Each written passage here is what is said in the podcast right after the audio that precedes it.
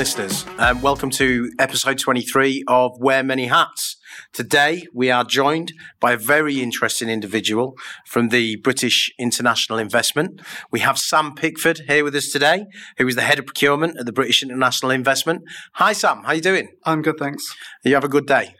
Yeah, it was busy, but okay. Busy, yeah. We're your 11th meeting, I understand. I think so, yeah. I think I started at nine. It's been pretty much full on since. Yeah, Full on.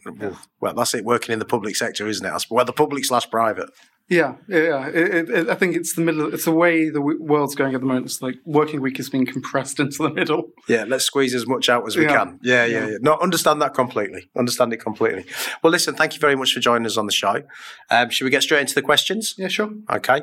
So, look, Sam, you've had a very interesting and varied career um, in procurement. Can you tell us a little bit about your journey um, in procurement and how you've got to where you are now? Yeah, so I think as most people do with procurement, they kind of fall into it at some random point. Yeah. Um, it, it's one of those things that very few people set out to kind of go, I'm going to be a buyer or a procurement person. Yeah. Um, I was working at West Sussex um, in accounts payable role, Right. um, and a job came up in procurement. One of my Mhm. friends was doing procurement, Right. um, and so I asked him what he did. It paid Mhm. more than the job I was in, so I went for it. right. Um, and and that was really it. It was, it was kind of it, was a opportunity at the right time when I was looking, and I was very lucky to know someone who's doing it when I didn't know what it was really. So Right. it wasn't it wasn't a particularly rational choice at the start, but it kind of it was kind of it was there. Let's Mm. give it a go.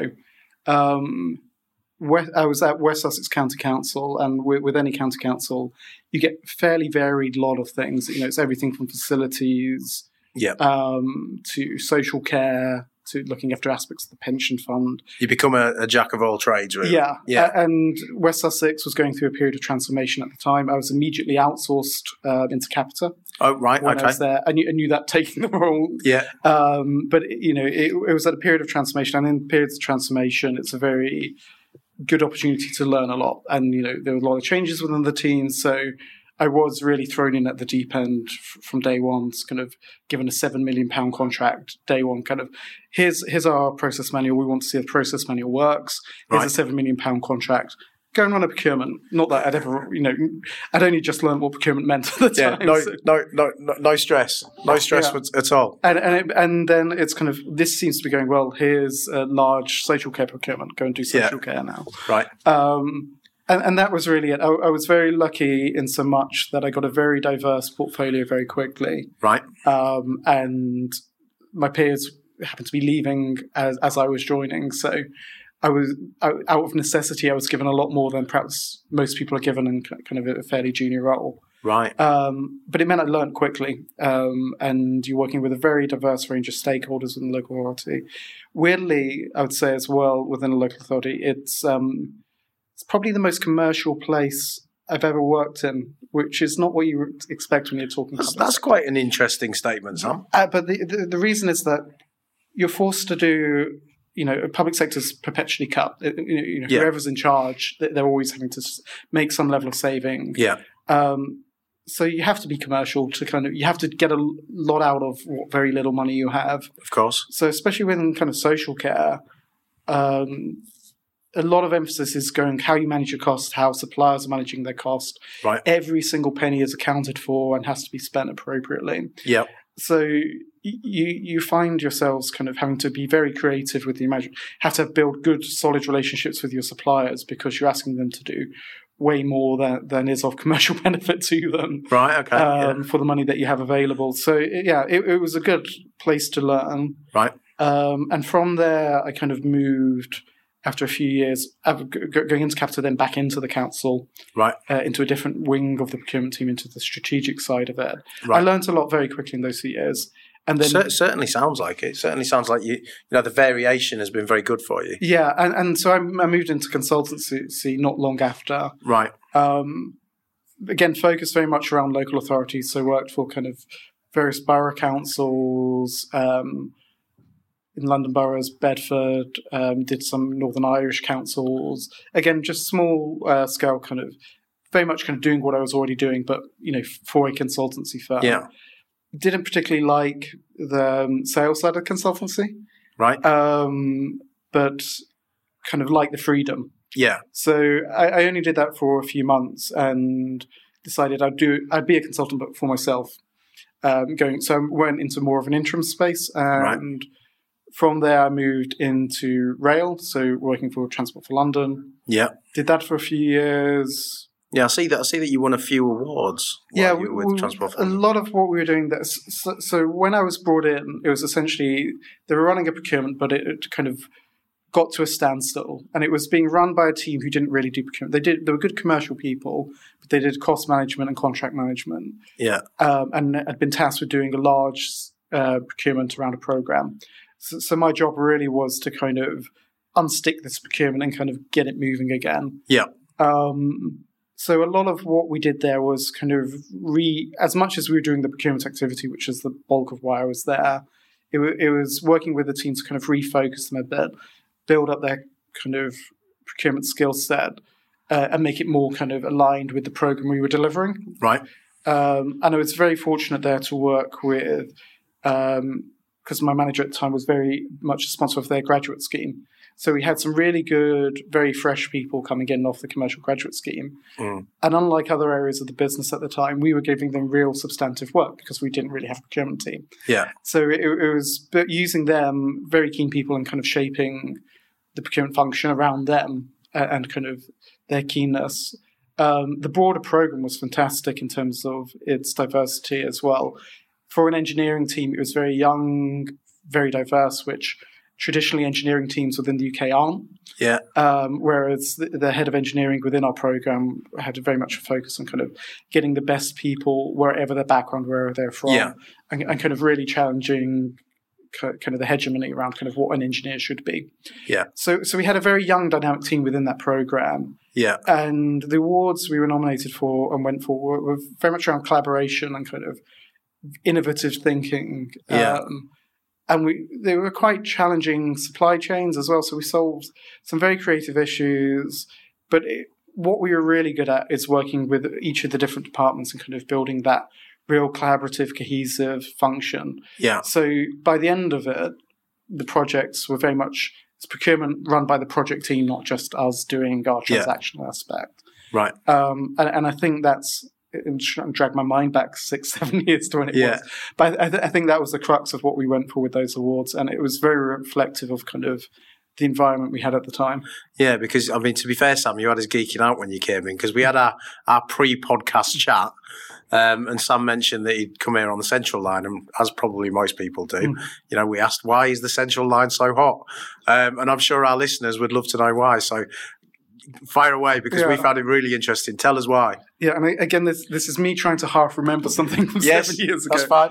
But but I, I believe it's down to it, it's the clay it's built through. So, so Right. the clay uh, acts as a, a heat sink. It used to uh, absorb the heat, and Central Line, if you looked at it in the 1920s, 1930s, was advertised as the coolest place to be in London on the hot summer day. Yeah, So it's kind of come and escape the summer heat, go take a ride on the Central Line. yeah, Obviously, it's not like that today.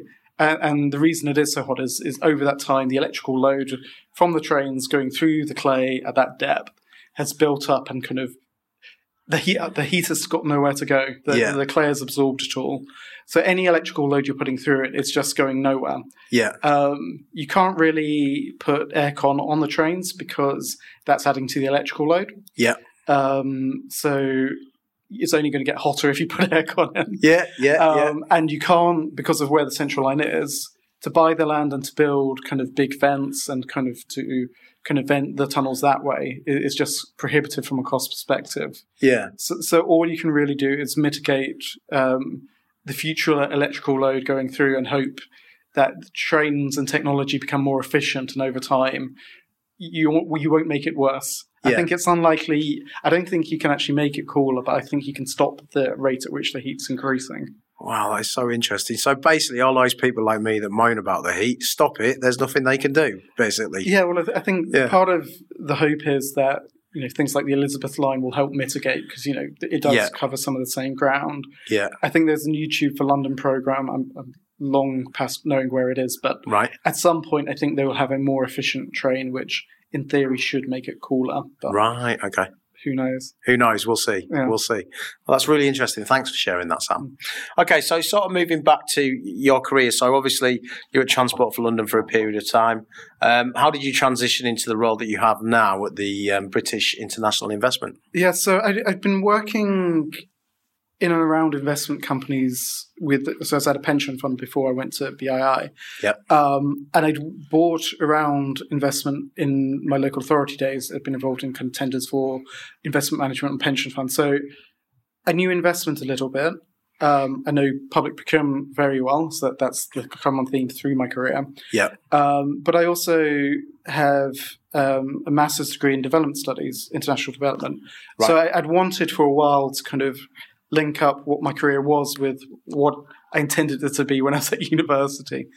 And, and an opportunity came along with what was then called CDC Group Right. um, to essentially do a bit of consultancy at the start. They didn't have a procurement team.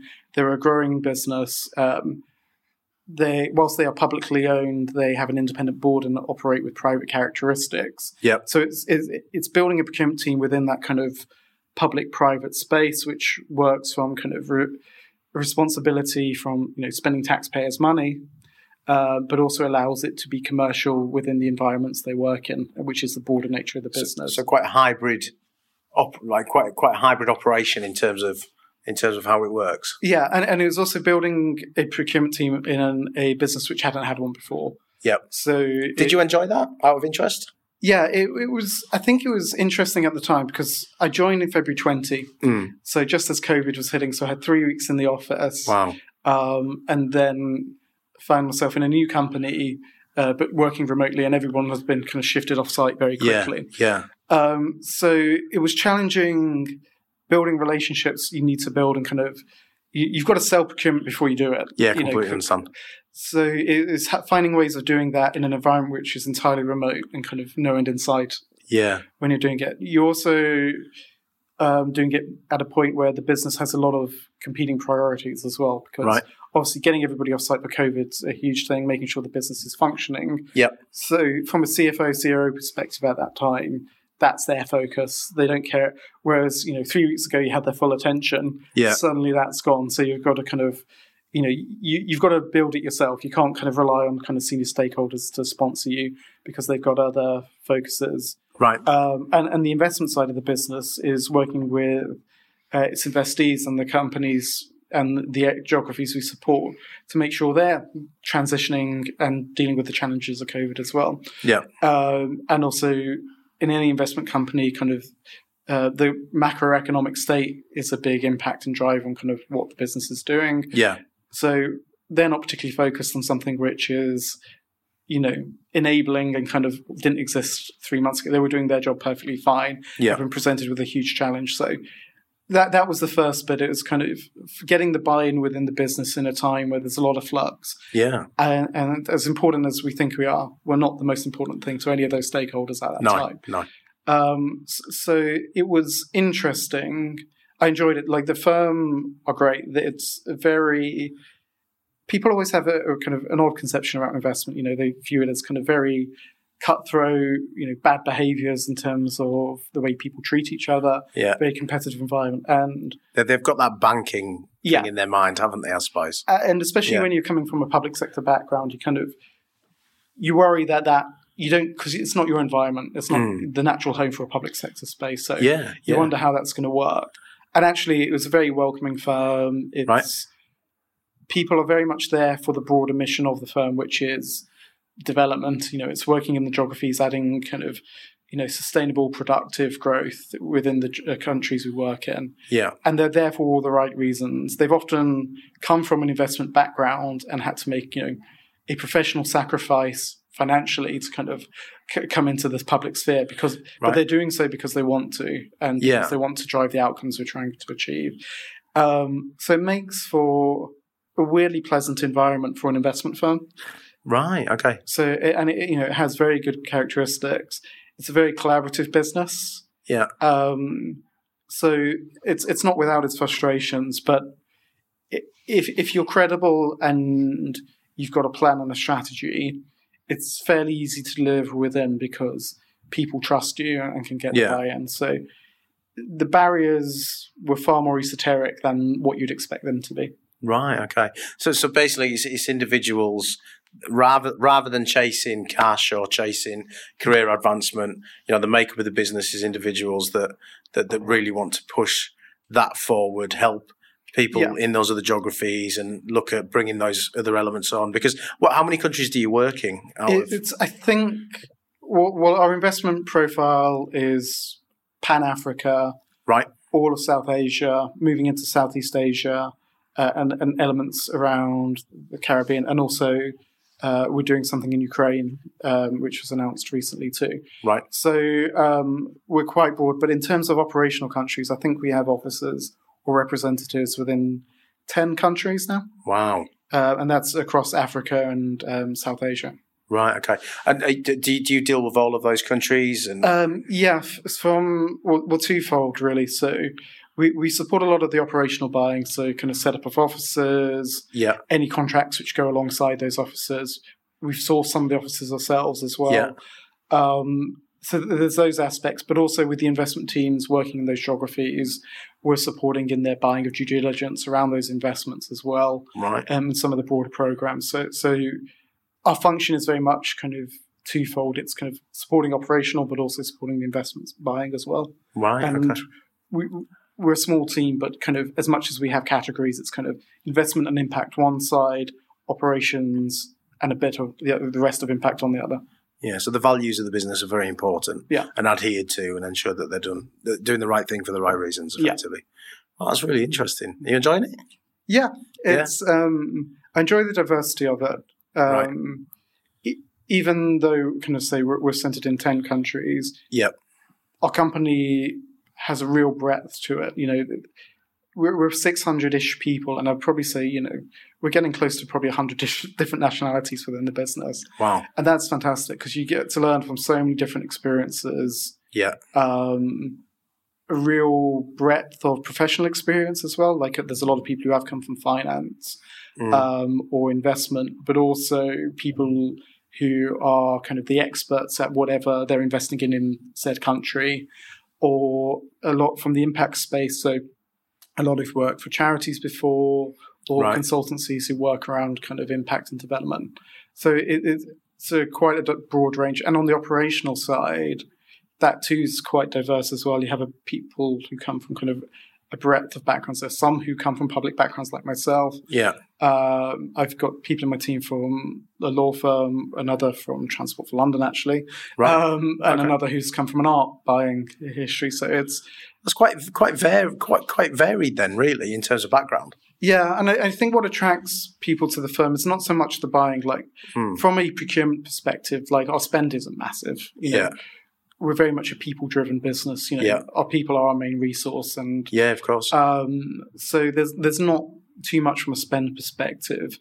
So you know we're not doing big strategic contracts. You know so a lot of our buying is quite small scale consultancy, yeah.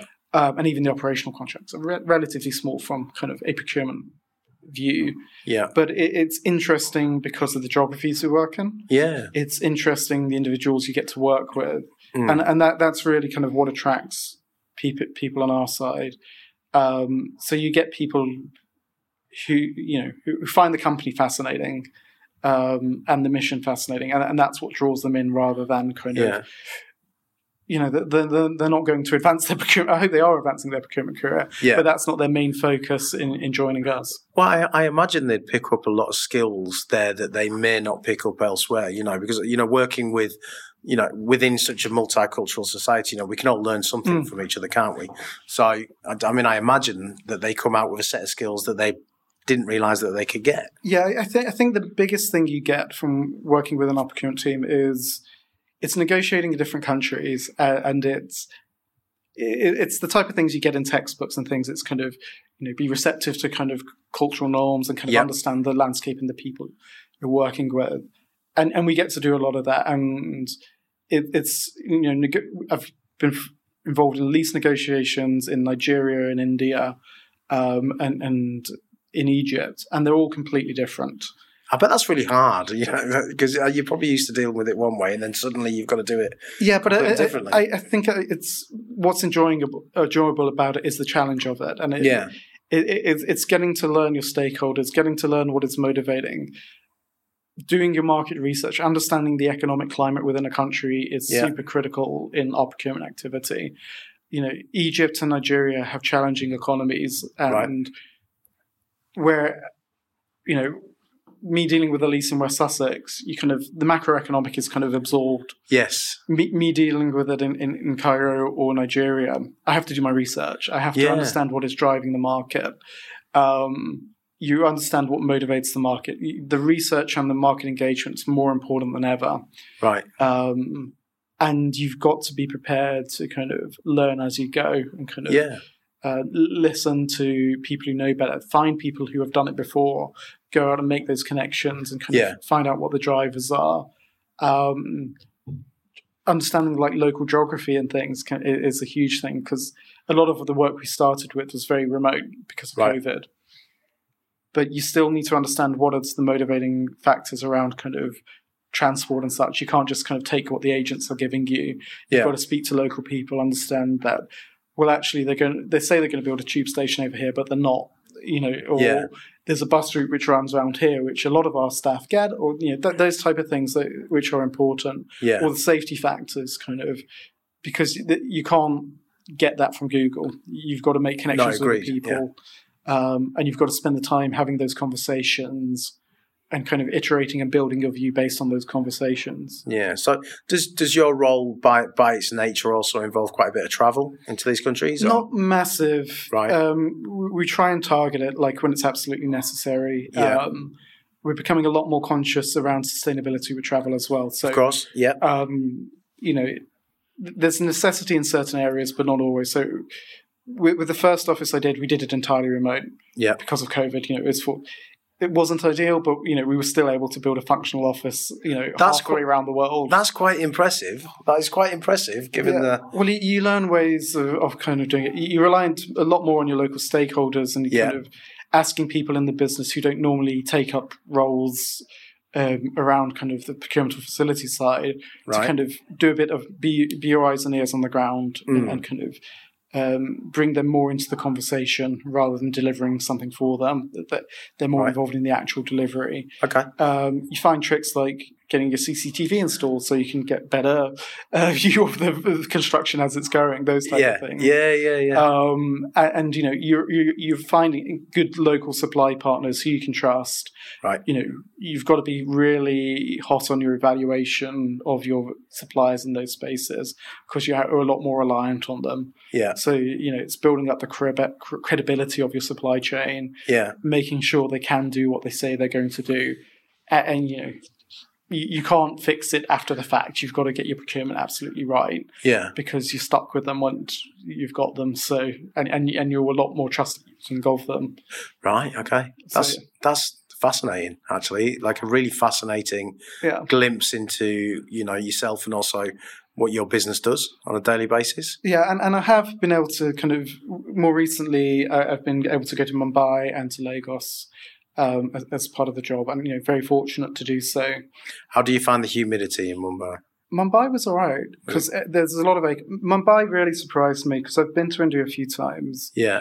and, and everyone says, "Oh, Mumbai is kind of super busy city, it's Yeah. exhausting," and I found it such a relaxing place, relatively speaking. Really? It's a really modern city now. Right. Um, the business district is really growing, um, Hmm. and, and the infrastructure in Mumbai is really good now. It, it's still evolving, and there's a lot of work. It still takes an hour to get from south to north. Yeah. Um, but the ability to do business there uh, has really changed, I think, recently, and it, it's a very, you know, it's an, it's an emerging market, you know, it's, Yeah. it, but it feels very modern um, in a way you wouldn't necessarily expect, Yeah. um, and, and you know, it, it's very there's there's more thought around kind of the modern elements, Right. so it, it's less organic than it perhaps once was. right. Um, but yeah, no, I really liked it, and it's I find it very easy, like compared to kind of people how hard people can present it. As. Yeah, yeah. yeah. Um, well, we all have different experiences. Mm. You know, I mean, I could go somewhere and experience something. You could be there at the same time. I could have a terrible time, mm. and you could have the best time in the world. You know, that that's just the way of the world. I think. Yeah. Um, but that, that, that's really interesting. Thank you for being, um, you know, so so for, you know for, for giving us that insight. Mm. It's really really interesting. So, what advice would you give to a young professional that was looking to start a career in procurement? I, th- I think the key thing for me is you've got to view it as a fairly undefined role these days. And I, I think still, you know, I've been on kind of panels at CIPS and kind of there's no consistent view of what a procurement person does. Right. Still, you know, it, it's still very varied and it varies massively between companies. Yeah. So, uh, but you've got to see that as a positive, and you've got to kind of go in with a very open mind, I think, and a willingness to view it as a job which isn't transactional. I think if you view it through a transactional lens, you end up with one very specific side of, side of a career. Yeah. If, if you want diversity and if you want it to be interesting and if you want it to stay sustain you as a career, you, you've got to kind of challenge yourself through it, and you've got to use what procurement gives you, which is an insight into a breadth of a business rather than just a silo within a business. Very interesting statement, yeah. And and and take it as an opportunity to learn and develop within it. Yeah. I think there is, you know, it, it's picking up those commercial skills. It's learning what makes a good supplier, what doesn't, but also yeah. reflecting that on your own business is helpful as well, because it will help you manage some of your own frustrations you'll have at times in terms of what you can and can't do. Yeah. Um, and and it's it's yeah it, it's casting away your net as broad as possible in terms of stakeholders. Yeah. And listening and learning. That's what accelerated my career because, like, I, I started my procurement career late twenties. Right. M- most of my early 20s were kind of just trying random things, going yeah. back to university, traveling a bit here and there. Trying to figure out what you wanted to do. Yeah, yeah. And, and I was very listless and aimless. And right when I fell into procurement, you know, it could have been as much as you know when I did pensions administration or when I did um, early childhood services, or you know, yeah. the various things that I tried in my twenties.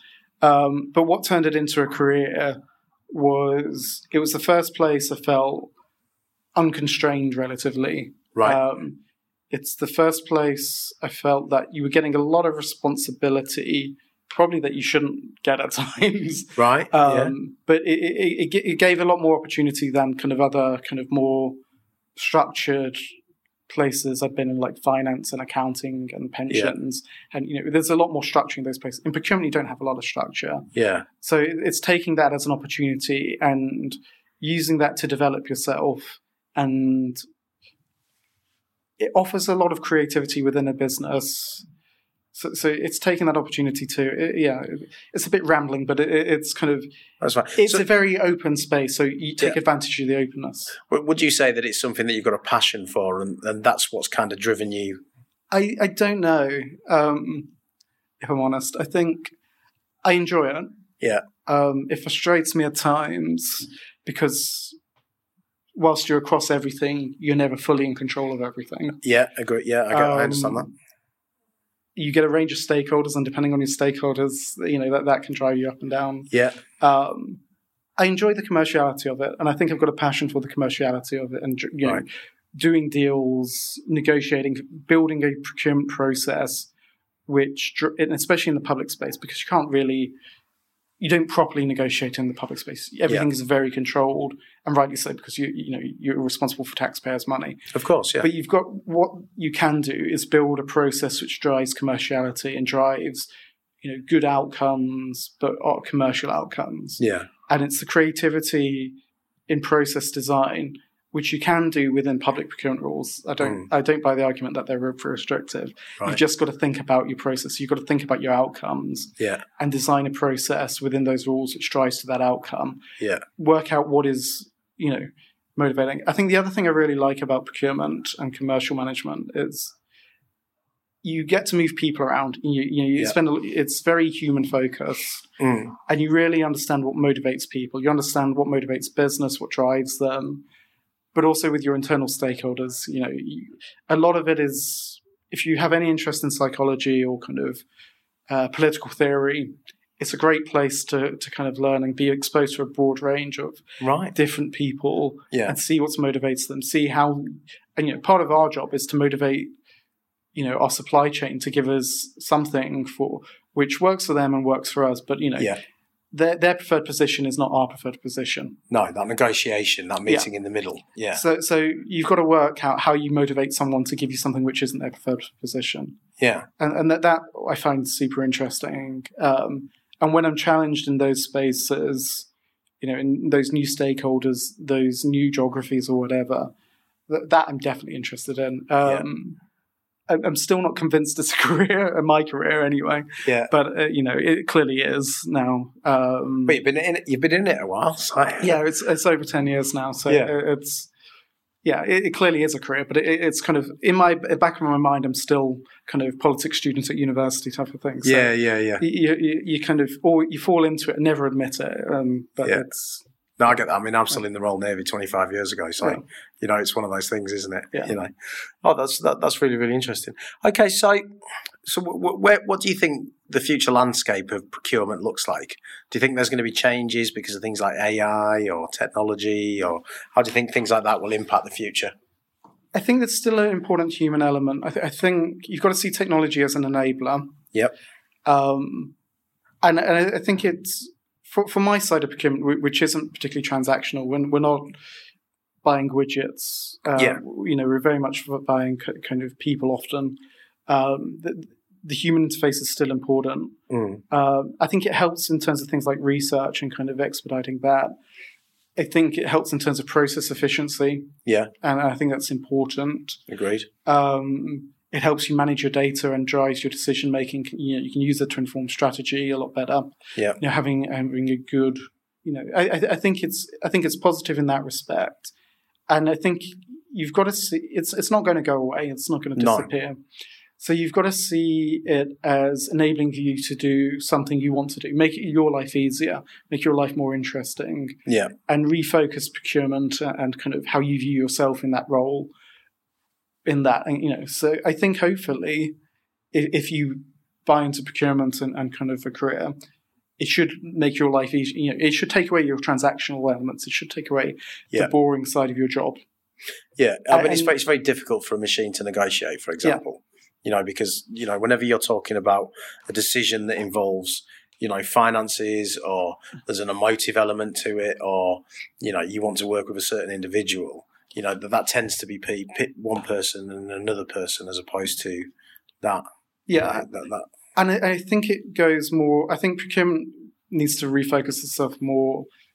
And i think you know there's, it does to a point you know it's more that com- broader commercial management. Yeah. and i think that's really where the role for procurement people is it is kind of you know it's that value add. It's the fact that you understand the origin of the contract and therefore can manage it and kind of you know what you did well there also works over there. So they're not really two distinct roles. You've got to kind of have that buyer contract manager i think that's a more rewarding role hopefully. Yeah yeah, yeah. um, and I think that's where people need to see themselves to allow them to be a bit more adaptable for when technology does come in and kind of take away some of those bits where, you know, yeah so you've got to see it as, as kind of an enabling and kind of giving you the chance to do something in a more creative way, Yeah. in a more productive way, and hopefully give you more enjoyment within the job. I don't Okay. know. That, that's probably how I'd view it. But No, yeah. I think I, I think that's a very interesting insight. I, I, I think that makes sense. To be fair, so so how how how do you um, keep informed about developments within procurement and new new ways of working and the things that you do or things that you look at? Um, I think mostly it, it's through your network, and I, I think that's that's another going back to your earlier question about kind of advice for young procurement professionals. Yep. There aren't that many of us. You know, a lot of every company buys stuff, but there, Yeah. there's actually not that many procurement professionals out there. No. It's, it's a very small pool of people, Right. and it's an even smaller pool of people who do it very well. Yeah. So building a network is super important, and, and that's how you learn. But it's also how you problem solve. You know, most com- most times you're buying something, it's very rare that you're buying you're the first one buying it for the first time. Yeah. So th- th- th- there's a wealth of experience out there. So f- finding that network, building that network, finding how other people solve problems is really important. Yeah. Um, and that's probably the way I keep track of it the most these days.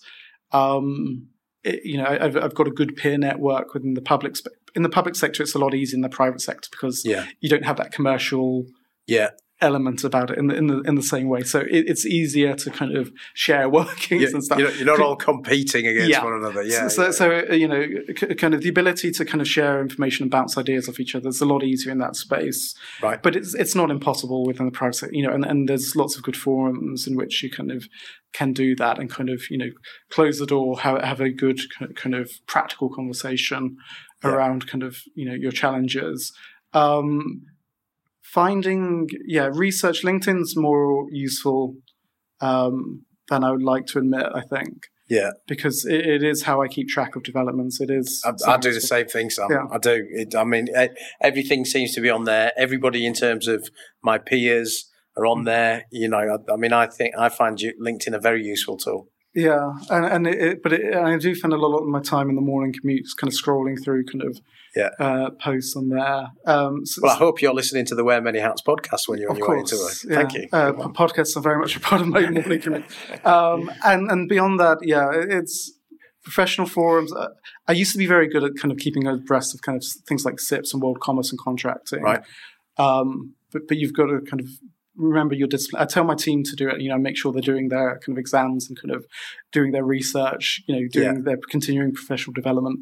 But it's kind of yeah, I'm I'm not as good at it as doing it myself these days. But yeah, it, it, I think that's still quite important too. oh, brilliant. Okay.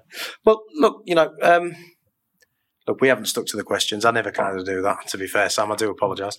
Um, but you've had some very interesting things to say. So, you know, what would you say that your greatest achievements in your career in procurement have been? Um, I think when I used to work in local authorities, working with some of the social care teams in very difficult environments uh, because you know th- their budgets were being slashed at the time. Yeah. I'm proudest of some of those contracts, even though just because of what they're enabling, the people who were doing them, the people I got to work alongside in social care, Yeah. really were doing it for all the right reasons. They weren't motivated for money in one iota. You know, Yeah. some very capable, very smart people who were doing it purely because they wanted, they, they believed in the service they were delivering. Yeah. Um, so I'm, I'm probably proudest of my achievements there and kind of helping them and facilitating some of the challenges they were dealing through kind of the worst elements of austerity Yeah. ki- kind of a decade ago. So you kind of like that that, altruistic element. you Yeah, know, that- it, well, it's, I don't. It, I don't think it's altruistic. It, it's more. It's it's it's the way things should be. You know, it's providing a service, I completely agree. Yeah. uh, w- w- which is a true public service, Yeah. uh, and it, it, it's doing it in a way which is still professional. And I think I think we were talking earlier. They they are some of the most commercial and professional people I've worked with. yeah. Um, yet paid the least of all the people I've Yeah. worked with Yeah. Yeah. Yeah. um, you know, and I enjoyed that so much at the time. It- you know, it was very much a spirit of collaboration and camaraderie. You know, no, and I was very junior back then. You know, Yeah. Um, but you were very much part of a broad team. You were you were kind of there with your commissioning managers, with your commercial contract managers, with your social care managers, and you're Yeah. all working to the same goals in the same environment. Um, and, and that was very rewarding, and, and I'm really proud of the work there. Um, on a more selfish space, I think building the team in BII and where we are today, I'm, I'm very proud of too because you know it was a blank canvas, Yeah. and I think we've got it in a very challenging space because we are in that kind of public-private space yeah. to work in a very efficient way. I've got some immensely capable people Yeah. in the team, and I'm very proud of what they're achieving, the commerciality they're driving, the outcomes they're driving. Yeah. Um, and I enjoy my job a lot more seeing what they get to do now. Right. You know, less about what I'm doing, but more kind of them challenging me, them being incredibly creative in their delivery. Yeah. Um, you know, sitting in meetings and they're being the more professional than I'm being in the meeting. Yeah. Yeah. Yeah. Think that, that I get. Um, I feel very proud about kind of their work at the moment. Right. Okay. Well, that's absolutely fantastic. Great to hear. Thanks, Sam. Okay. So, look, you know, conversely, Um, any regrets? Um, I think it, it, took me a long time to find kind of work out what my career was and kind of buy into procurement as being you know as I said earlier yeah. I still don't hundred percent convinced that this is my career yeah I am not a procurement guy yeah yeah um, and I, I think there's been times where you know and I think going back to your earlier question about kind of advice for people entering the profession yeah you can you can be your own worst enemy at times you can limit yourself um, and you don't necessarily value the experiences you're going through because you're focused on what's coming next. Yeah, and it's it's those points in my career where I've been kind of overly angsty, like yeah. o- overly teenage. Um, yeah. I, I, I, think they're some of the bits. Is kind of you know I, I, have you know some of the moves you make at times, kind of some of the decisions you, you choose not to make, mm. are driven not by the challenge or opportunity, but more kind of your own angst. Yeah, fear, fear yeah. sometimes. Yeah, yeah. yeah. So, so I, I, think it's those aspects. Um, but I, I'm in weirdly in a fairly happy place with it at the moment. Yeah. I like the company I work for. Yeah, I think we're doing a good job. My life is relatively interesting. Yeah, um, we're gonna get we're gonna get onto your life next, Sam. Oh, so. um, but yeah, so so I, I, think not too many regrets, but it, it, it's those times. It's kind of where I've kind of lost focus around my decision making. Yeah, and you, you're making decisions for the wrong reasons. I think that's probably what regrets I do have. I think that's a fair comment. Really fair comment. Thank you for being so honest. So, you, and we've we've learned everything you do from a work perspective. So tell us tell us a little bit about what you like to do outside of work. Who you know who is Sam Pickford? Um, it's it's very similar to, to work in some aspects. Right. Um, I like the international side of things. I really like traveling. Yeah. Um, I've been fortunate enough to take a career break of six months in between contracts before and spend time traveling uh, from Mongolia all the way through down to I think we ended in Sri Lanka. Oh, lovely. Um, you know, you know, long holiday really. Yeah, it, yeah. It's, uh, you know, I, I enjoy the, you know learning about the world, you know, learning about different cultures, putting myself in places which do challenge me. Um, and beyond that, it's kind of football. I like football. Um, Who do you follow? United, Man U. Oh, good man. High five. You can come back, Sam. Yeah. Um, what do you think of the transfers so far? I'm okay this season, I think. Yeah. I think we we seem to have kind of started and and finished in the same place in terms of what we were looking at, which is yeah, I think so. You know, w- what was been touted as opportunity it seems to have been taken, which is good. Yeah, yeah. Um, I think it's additions which are useful. Um, I don't know. Um, yeah. I still think we're a couple of people off. Yeah, all the West Ham, Arsenal, and Chelsea fans have switched off now. yeah, it, it's, it's, football. Yeah, it, it's one of my main interests outside of work. I guess. Yeah, my, mine as well. I mean, I'm, I'm, a huge football fan, so um, yeah, great to meet another another fellow footballer. Listen, all right, Sam. Well, listen, thank you very much. Um, that brings us to the end of the Wear Many Hats podcast. Um, it's been absolutely interesting learning about your role, um, how you came into the role and also the advice that you've given to people um, that want to move into uh, the professional procurement sector. Thank you very much for your time. It's been well, lovely having you. Lovely to meet you too. Thank you. Thank you. Take care. Cheers.